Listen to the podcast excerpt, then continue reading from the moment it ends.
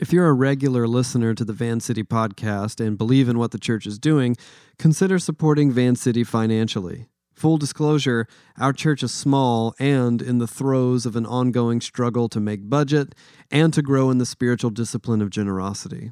If you want to help out, visit vancity.church slash give.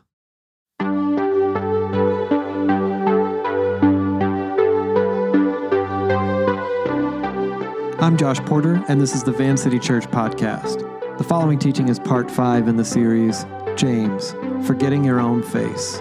We tend to prioritize people based on what we believe they have to offer us by status or wealth, popularity, or by personal preferences, whoever is easiest for us to like. But the scriptures consider this an egregious injustice, completely incompatible with discipleship to Jesus. So, what do we do? You know, in recent memory, a uh, famous kind of prosperity, gospel-leaning franchise megachurch got in lots of hot water for all kinds of different things. But one reason that they came under scrutiny was for their alleged V I P section. Apparently, the rich and famous regular attendees at this church, by the way, they were able to reserve V I P tickets to church services, while the general lay people, that's all of you, by the way, you were made to wait in line for hours just to sit in coach at church. Or the story goes anyway, who knows. There was predictable outrage over this accusation, but it made me think about other churches, less franchised, less famous, maybe smaller, much smaller, like ours. And I wondered if I knew of any churches where favoritism had found no foothold whatsoever. Is that possible? Go ahead and open your Bibles to James chapter two. We are in a summer-long trek through one first-century letter written by a gentleman named Iakobos, or Jacob, who was the brother of Jesus of Nazareth, and he wrote to the very first community of Christians in Jerusalem. Would you guys go ahead and stand with me as a gesture of reverence for the reading of Scripture? And let's read from James chapter two, beginning with the very first verse. He writes, "My brothers and sisters, believers in our glorious Lord Jesus Christ must not show favoritism. Suppose a man comes into your meeting wearing a gold ring and fine clothes, and a poor man in filthy old clothes also comes in. If you show special attention to the man wearing fine clothes and say, 'Here's a good seat for you,' but say to the poor man, 'You stand there,' or 'Sit on the floor by my feet,' have you not discriminated amongst yourselves and become judges with evil thoughts? Listen, my dear brothers and sisters, has not God chosen those who are poor in the eyes of the world to be rich in faith and to inherit the kingdom he promised those who love him? But you have dishonored the poor. Is it not the rich who are exploiting you? Are they not the ones dragging you into court? Are they not the ones who are blaspheming the noble name of him to whom you belong? If you really keep the royal law found in Scripture, love your neighbor as yourself, you're doing right. But if you show favoritism, you sin and are convicted by the law as lawbreakers. For whoever keeps the whole law and yet stumbles at just one point is guilty of breaking all of it. For he who said, 'You shall not commit adultery,' also said, 'You shall not murder.' If you do not commit adultery but do commit murder, you have become a lawbreaker. Speak and act as those who are going to be judged by the law that gives freedom. Because judgment without mercy will be shown to anyone who has not been merciful. Mercy triumphs over judgment." These words are inspired by God. Thanks. Go ahead and take a seat. One Saturday afternoon many, many years ago, this is a true story, I was wandering through the food court in the Savannah Mall when I noticed the crowds. They had gathered upstairs, dozens of them, pushing and shoving, standing on their toes in an effort to behold whatever was on the other side of the writhing mass of uproarious spectators near, you know, Sbarro Pizza. Sbarro? Sbarro? Whatever. I ordered my uh, styrofoam tray of grease-drenched yakisoba, and I watched this throng of mall-goers part, revealing none other than Ben Affleck and Jennifer Lopez themselves in the flesh. That's right. Carrying shopping bags from Belk and The Limited. You know, you guys know about Belk? I don't think you have that here. Or if you do, no one has it anymore, I think. But The Limited, ladies, come on, that was some hip stuff. Anyway, this was a pre-smartphone era, and the cameras that we had on flip phones were so crude and low resolution that hardly anyone was bothering taking pictures. They just wanted to gawk. They wanted to get close. If I just touch the edge of Ben's cloak, I will be healed, they said to themselves. Now, I went home to discover my family watching coverage of this event on the local news. This is not an exaggeration. And uh, when my mom heard about the whole Bennifer fiasco, she was disgusted. I remember her saying, I think this is a, an actual quote, "I wish that I would have been there just so I could have pretended like I didn't know who they were." These are the two standard reactions to the rich by the decidedly less rich. One is hysteria, excitement. I, just, I want to get close. I want to take a picture. And the other is contempt. And for all the anti-rich sentiment to proliferate against, uh, I mean, amongst uh, millennials on social media, when push comes to shove, a lot of us anyway, we want that picture. We want to get close. Here's another story. Again, true story. Sometime around two thousand five, Uh, my brother Patrick and I were standing on a street corner in Manhattan eating pizza by the slice when none other than, you, I wish it was Bennifer again. That would be better, but it wasn't. It was Ryan Reynolds. He appeared as if from nowhere, just another New York pedestrian. Now, this was pre-Deadpool, pre-Green Lantern. Heck, this was pre-Crudes. So we turned to some of our friends and we said, "There went Ryan Reynolds." And they looked confused. And one of them said, "Van Wilder?" Uh, and we said there was no time to talk. You know, it, we had to, we ran after him. We actually ran. And we called out, "Ryan, Ryan," like that. "If I just touch the edge of Ryan's cloak, I will be healed." And when we caught him, I won't lie to you, uh, we were awkward and weird. I'm not sure why. None of us were really dedicated Ryan Reynolds fanboys. We just recognized him. He was a famous person. And he was, you know, very nice. He humored us. And then we returned to our pizza smiling, giving each other high fives. Wow, we met that guy from the ninth Amityville Horror movie, which was the big thing at the time. You know, it's the one right after Amityville Dollhouse. Yeah. What a night it was when we met the guy in the Amityville movie right after Amityville Dollhouse. And now, I don't really remember, but I'm sure that on the same night, I passed any number of strangers, people without homes, panhandlers, you know, shadowy alley-dwelling strangers. It was, after all, late night in New York City. But I don't remember any of them because I remember Ryan Reynolds. Ryan Reynolds, who at that time anyway, meant little to me beyond, "Hey, I just saw you in a movie, and now you're right here." The author of James may sound like a curmudgeon when it comes to the rich and powerful, but why wouldn't he? He conducted his entire life poor, under the oppression of the rich and powerful, the Roman Empire, who had taxed the Jewish people into poverty, taken from them their homes and their land and their livelihoods. And he had grown up also steeped in the Hebrew scriptures that cover to cover warn against the corrupting idolatry of wealth. And now, he had become a disciple of his brother Jesus, who famously warned that it is almost impossible for a rich person to enter the kingdom of God, were it not for the great mercy of the Father who makes such an incredible thing possible. And Jacob, the author of James, it stands to reason, would not have clamored for the photo op with Bennifer, but who knows? Maybe he would have been a fan of Geely, you know, the one. But nobody remembers that movie? That's fine. Look it up afterwards.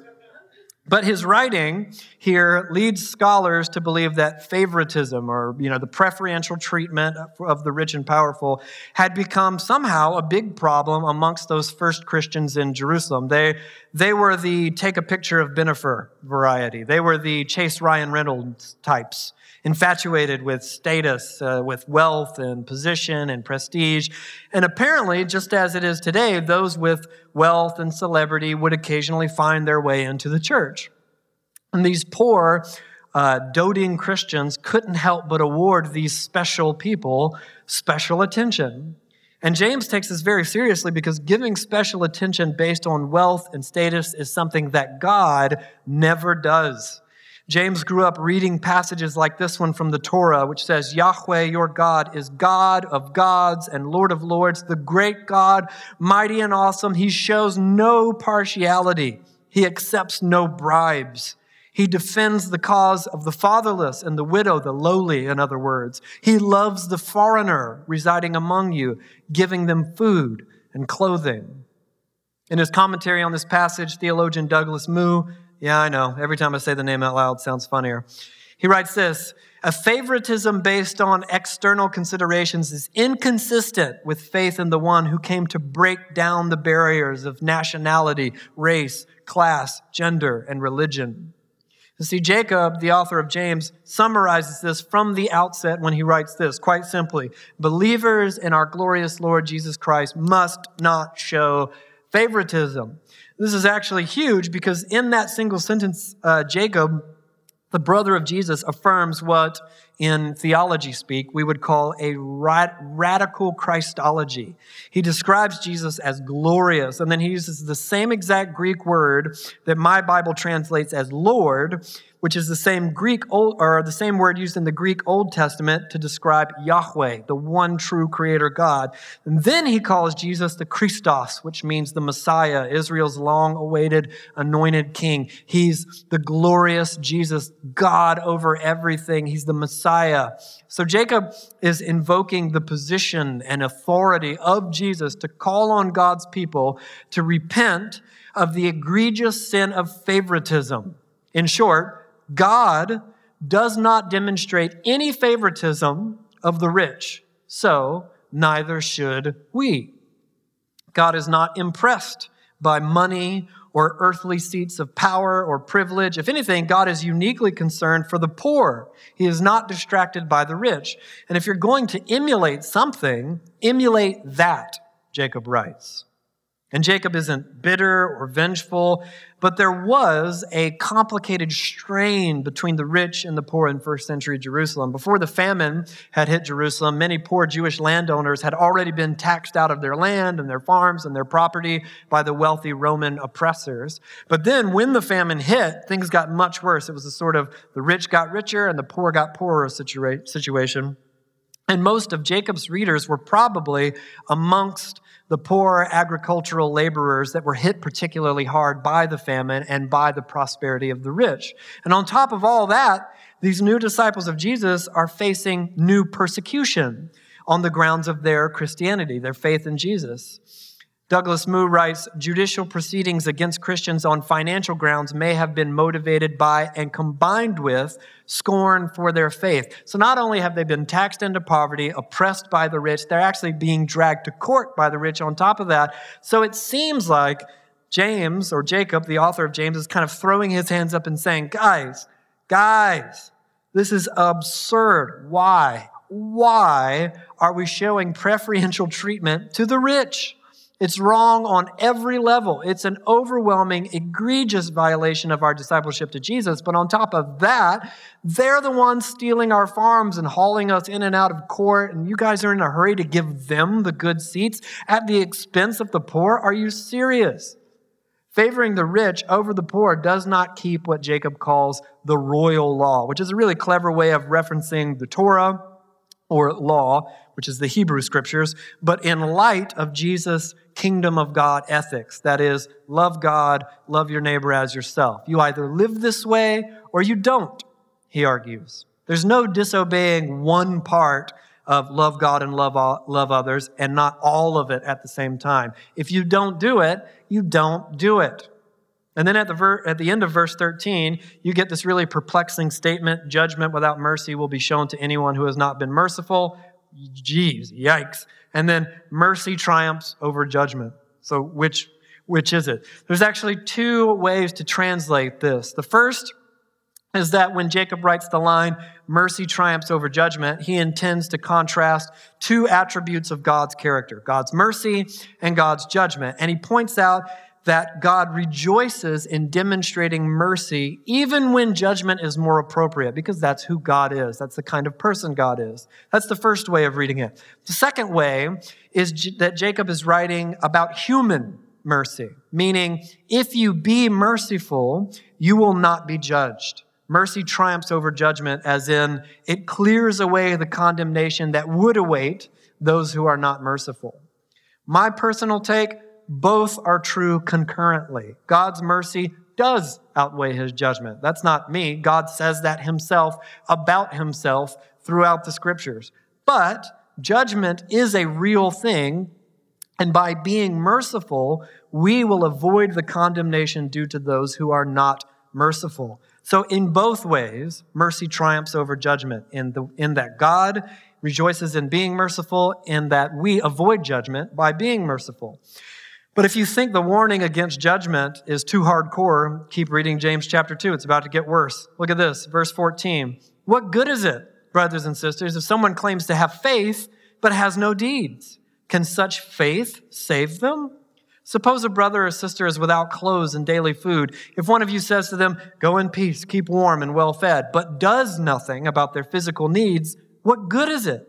In the same way, faith by itself, if it is not accompanied by action, is dead. But someone will say, you have faith, I have deeds. Show me your faith without deeds, and I will show you my faith by my deeds. You believe that there is one God? Good. Even demons believe that and shudder. You foolish person. Do you want evidence that faith without deeds is useless? Was not our father Abraham considered righteous for what he did when he offered his son Isaac on the altar? You see that his faith and his actions were working together, and his faith was made complete by what he did. And the scripture was fulfilled that said, Abraham believed God, and it was credited to him as righteousness. And he was called God's friend. You see that a person is considered by righteous by what they do, not by faith alone. In the same way, was not even Rahab the prostitute considered righteous for what she did when she gave lodging to the spies and sent them off in a different direction? As the body without the spirit is dead, so faith without deeds is dead. James, like all the authors of Scripture, takes for granted that discipleship to Jesus is evidenced by a life of outward action, not just an inward disposition. That to say, you will know a disciple of Jesus by examining them for a life that reveals a love for God and a love for other people. Not perfect by any means, but the evidence will be there. On the other hand, if someone's life indicates a complete absence of love for God or for other people, it's like a tree that bears rotten fruit in Jesus' language. Such a person is not a disciple of Jesus.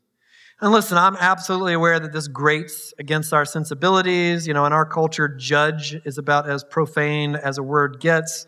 But the truth is that everyone judges, in the sense that we all make observations and assessments about the character and morality and even beliefs of other people. And that's not innately wrong. When you read, for example, news stories about parents who abuse their children, you rightly assess that is not right. That person is unfit to care for that child. Something should be done to rectify that situation. Those are all judgments.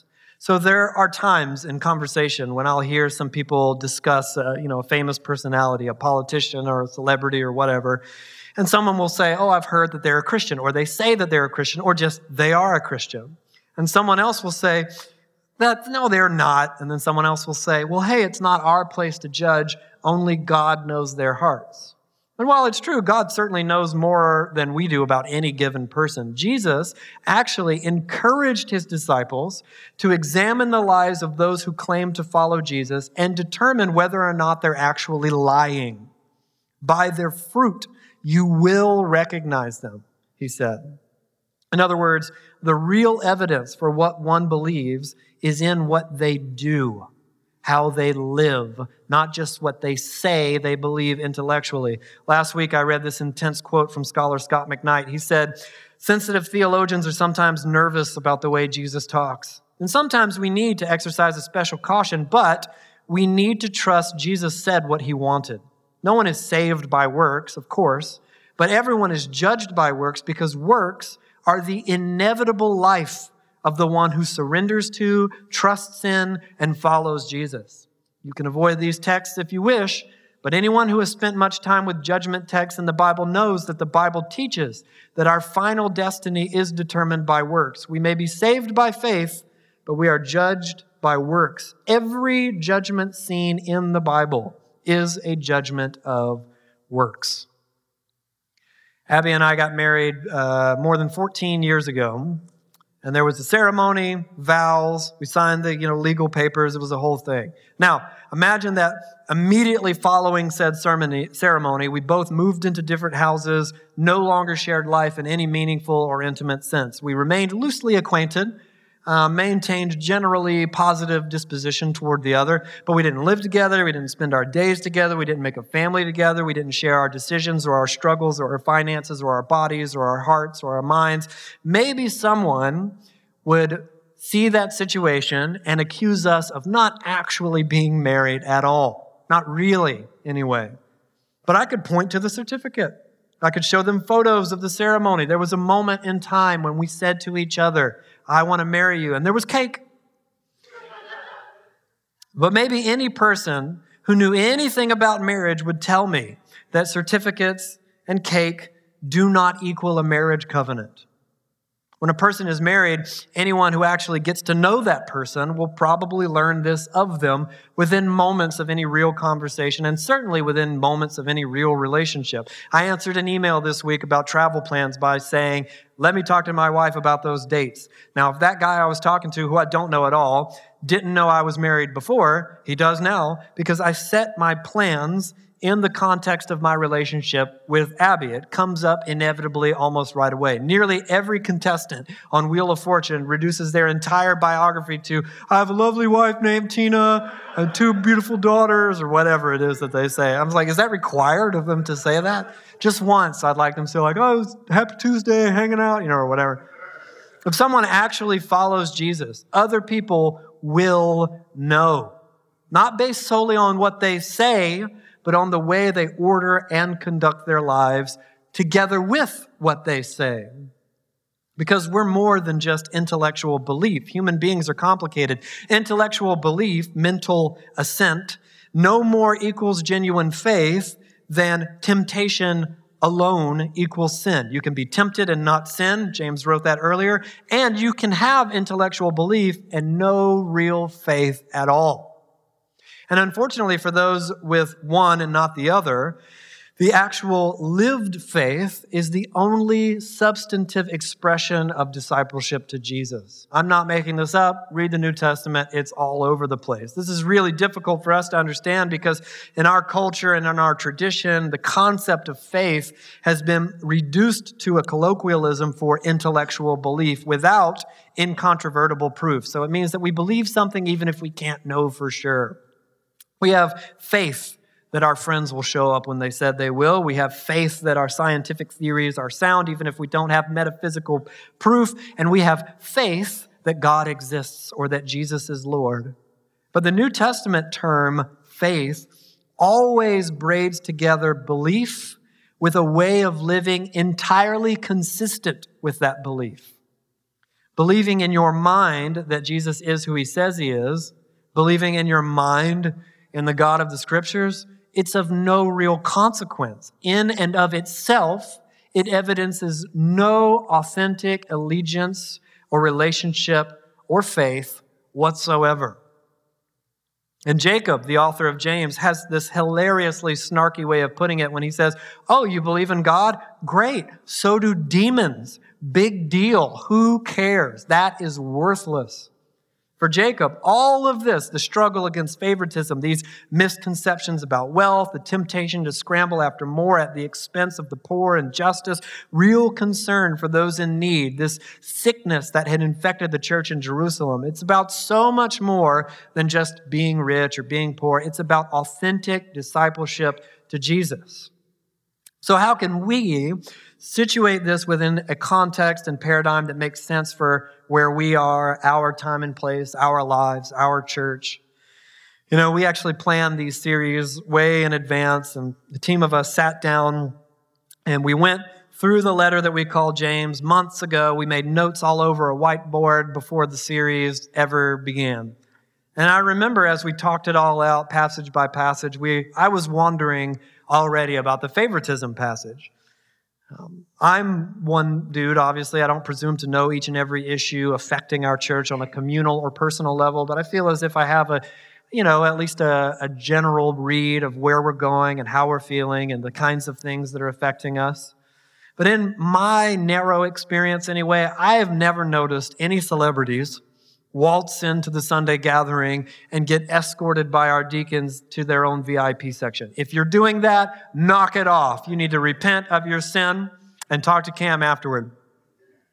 Of course, we ha- do have a wide socioeconomic spectrum represented in the room, and our struggles with generosity and financial stability as a church, they're well publicized. We talk about them openly all the time. The question of true faith over intellectual belief, that's for everyone. That's easy. You can make a teaching out of that. We talk about that all the time. But favoritism? Here's a couple of stories. At one point in our church's six-plus year history, someone came to me and said they had decided to leave. Now, people leave churches. It happens. People have, over the years from time to time, come to us to say why. You can probably guess at and even relate to a lot of those reasons. Some are totally fine. They make a lot of sense. They're moving to a different city, or um, they're changing jobs, that kind of thing. Some reasons aren't so great. There's falling out with the community, or there's a spiritual crisis, or there's deconstruction, or there's personal offense, you name it. That all happens too. And when this person decided to go, there were, of course, lots of different factors, lots of different contributing reasons, some obvious, some subtle. But that person pointed out that they didn't feel as if I, Josh, had taken a proper interest in them. Now, knowing that you aren't perfect, contrary to popular belief, is no excuse for bad behavior. But believe me, I am well aware of my own shortcomings, and my default response to being accused of screwing up in pastoral ministry is more often than not, I'm sure you're right, but what did I do?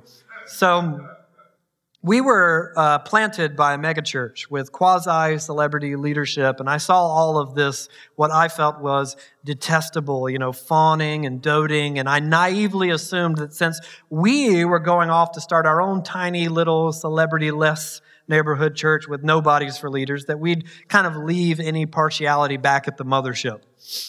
But what I've learned from myself and from others is that we have all sorts of reasons for favoritism that go well beyond fame and fortune.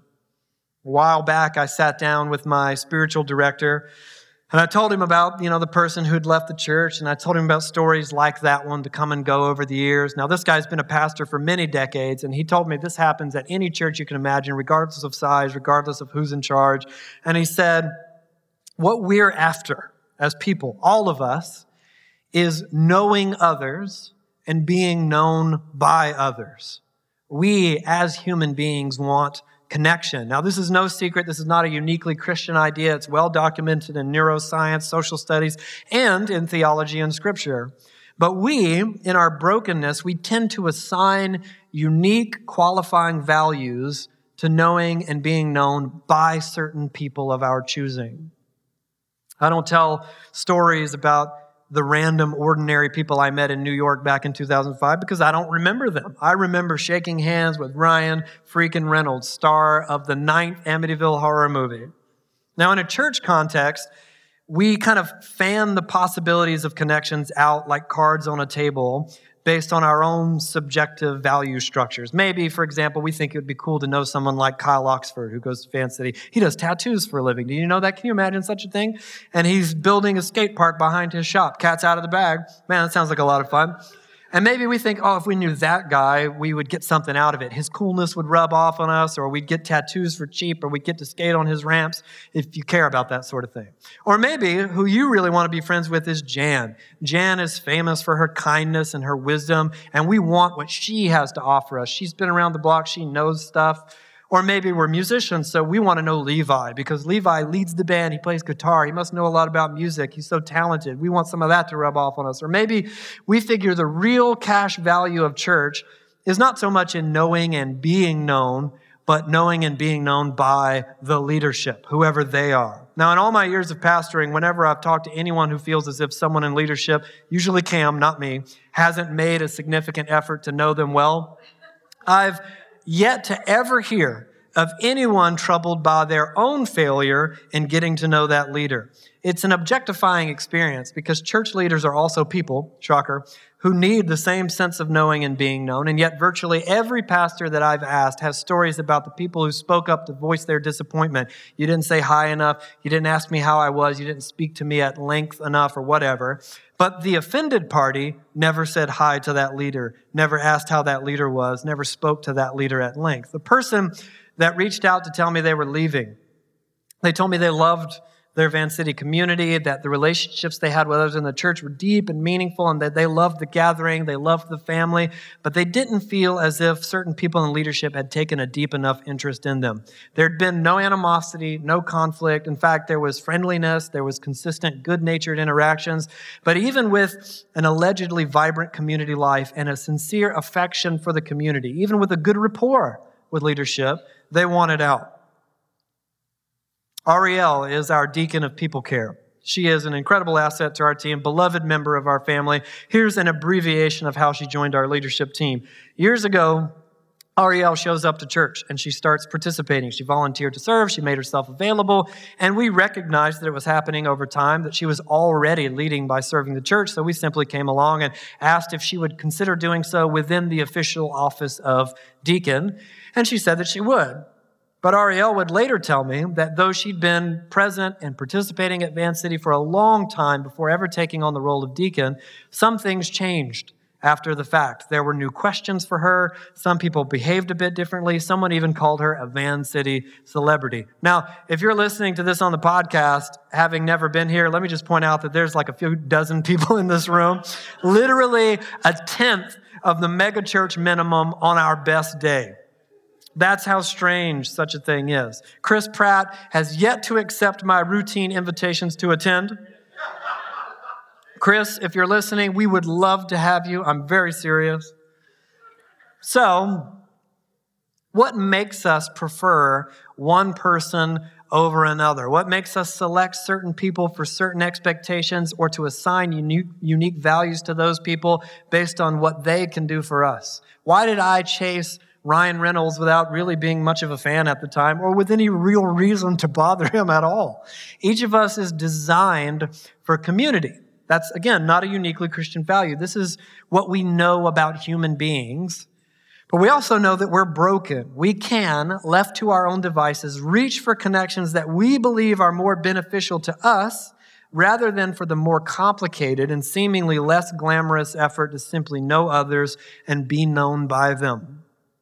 Heck, you could be an invested member of this community for years without you or me knowing what the other does with their time on Saturday evening. Does that matter? In fact, only one guy here named David knows what I do every Saturday evening because he sees me climbing the steps to the Noodle Bar at about five thirty every week to pick up the same exact takeout order for my family. Because if you live in Vancouver, this is a real gripe of mine. You ready for this? If you live in Vancouver, your options for decent, relatively inexpensive takeout food, if you're vegan, is uh, Thai food. That's it. Thai, Thai food. About a half dozen Thai restaurants per square mile. Wasn't it? So anyway, cat's out of the bag. If you see me at Noodle Bar on Saturday night, leave me be. I'm not at work. Obviously, I'm kidding. But anyway, the other week, this is also true. The other week, without planning it at all, I pull up at the Noodle Bar, same time every Saturday night, pick up that takeout. And I see Cam getting out of his car to go in there to get his takeout. And I figured maybe things are getting too predictable. We need to, we need a new routine here. My point is that we tend to prioritize the connections that we prefer. And when we do that, we inevitably bypass the connections God has already made available to us. I'll be real with you guys. I moved here uh, more than a decade ago from Georgia, and one of the reasons we came was to be part of the church that ended up planting our church. Now, I had no, absolutely no aspirations to, you know, uh, for a future in church leadership. I didn't even think such a thing was possible at the time. It wasn't on my radar. I just heard a guy online. I liked the sermons, and I figured that must be a nice church. And that was one of the reasons that we moved out here. It's a very thin motivation, but it got me here. And I was a fanboy. I said, I showed up to church and said, hey, to the leaders, like a fanboy and everything. But Abby and I, we made a pact. This is a true story. We talked to each other, didn't know anyone here. It was just us. Uh, and neither of us was super gregarious by nature, but we said, man, let's just go for it. Let's say, hey, let's pitch in, let's accept invitations if they're given to us, let's invite people over, and let's really go for it. So we did. We signed up to vacuum the floors after the gatherings on Saturday, on Sunday night. And we did this for months, and we met other people vacuuming the floors, grunts like us. One of them is still a very good friend of mine. He's uh, over here, Josiah. Remember when we used to vacuum the floors together with the big back Ghostbuster backpacks? Fancy vacuum cleaners. Good times. And we did. We accepted invitations, and we hosted new people that didn't look like us or sound like us or like the same kinds of things because we figured, look, this is our chance to make a real go of this community thing. And we ended up in a small group that we didn't pick, where we didn't know a single person. And some of those people are still our close friends to this day. But we went all in. Months turned into years, and it was as bumpy as you'd expect. Highs and lows, beautiful moments, painful moments, wonderful seasons, difficult seasons, the same kind of thing you inevitably have in relationships with human beings. But now I can see that if we had looked out on that crowd of more than a thousand people and went digging for the people who looked like us or had similar tastes or even similar seasons of life, the people who seemed like they wouldn't annoy us or contradict us, or the people with similar values and interests, if we had gone after the leadership or skipped over the seemingly difficult people for the seemingly rewarding people, honestly, we would not be here. All of that was one of the most important formative times in my discipleship to Jesus. Anyone who has experience listening to the Holy Spirit, or in things like prophecy, words of wisdom, words of knowledge, they will tell you this. The Holy Spirit does not care whether or not you feel like the person with whom he's asked you to speak is a good fit for you. He will ask you to talk to perfect strangers. He will ask you to talk to people at church you haven't met. He'll ask you to talk to people that are mad at you. He will ask you to talk to people that you don't get along with. He'll ask you to listen to people that have hurt you. He will ask you to listen to people that you know are imperfect, who frustrate you with their imperfections. And he will ask you to talk to people you believe are above your pay grade and thus intimidating, or people that are below your station. In the early season of our church, there was someone around at the time with whom I had, quite frankly, a very difficult relationship, and they came to me one evening after the gathering, and aware of the tension between us, they said, look, I know this is weird, but I feel like maybe God's Spirit told me something for you. You take it or leave it. This is what I got. And they spoke, and it was a powerfully convicting word that I remember vividly, word for word to this day, deeply affecting.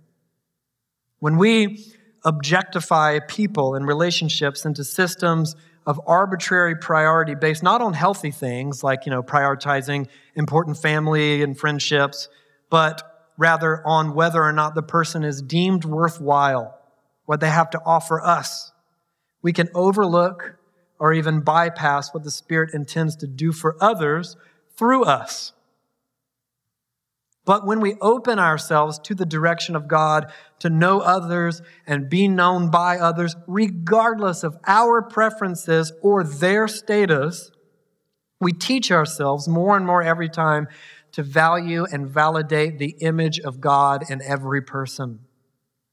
Blessing without expectation or agenda, affirming the image of God in others, teaches us to recognize the image of God in others. And in doing so, the image of God in us comes more into focus over time. The true self, the beloved.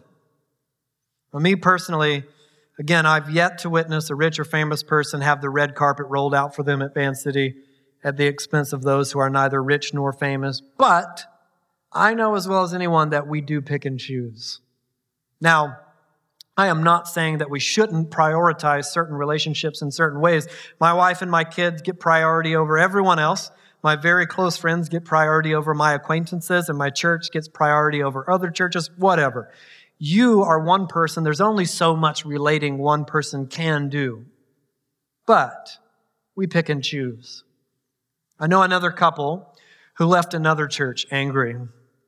They had been there for almost two years, but though they showed up nearly every single Sunday, they didn't join a small group, they didn't introduce themselves to anyone, they didn't serve in any capacity, and they left angry two years after showing up because they didn't feel like they'd made any connections, and because the pastor hadn't invited them over for dinner. Rejecting favoritism is about much more than your very real human need to know others and be known by them. It's about justice and equity and loving other people. These people that left, they had something to give the church. I know for a fact that they did because everyone does. But they sat and they waited for the church to give to them according to their terms, and they left frustrated when it didn't. They wanted dinner at the pastor's house. But how many Sundays was there someone sitting right next to them that needed dinner at their house? Jacob, the author of James, seems so deeply offended by the idea of the rich being escorted to special seats while the poor are made to sit on the ground because it disobeys Jesus. It's an injustice to the poor. And because the dis- disposition of favoritism itself is corrupt. Deep down, we somehow think the person on stage, the person with the most followers, the connected person, the well-off person, the person on T V, the popular person is somehow more valuable, that their presence is more meaningful, that they have something we want. We want to be close to it. We want to bask in its glow. But Jacob argues that we all show up to life poor and we all leave it poor. Wealth, in his words, is destroyed. But poverty, poverty humbles because it creates need, it creates vulnerability, it draws the poor closer to God in their desperation and neediness, and such a person has a spiritual gift to give to those with, with much who often struggle to comprehend God. Ask anyone who spent any real time with very the very poor doing justice work, and they will tell you this is true. What does it mean for us, us to cast off preferences and partiality, however they manifest in our lives, in the sincere and uncorrupted effort to truly know others and allow ourselves to be known by them? Maybe the place to be known is already right here. It just didn't look the way you thought it would, or maybe you're afraid, or maybe you're hesitant. And maybe you have as many good reasons as bad ones, but I do know this. That is the only way to follow Jesus, with other people. And he does not favor one of us over the other, so we can't either. Let's pray and ask God's Spirit to lead us into a deeper sense of intimacy with God and with each other. Thanks for listening to Vancity. You can connect with us and find more teachings and available resources at w w w dot vancity dot church. You can support Vancity financially at vancity dot church slash give.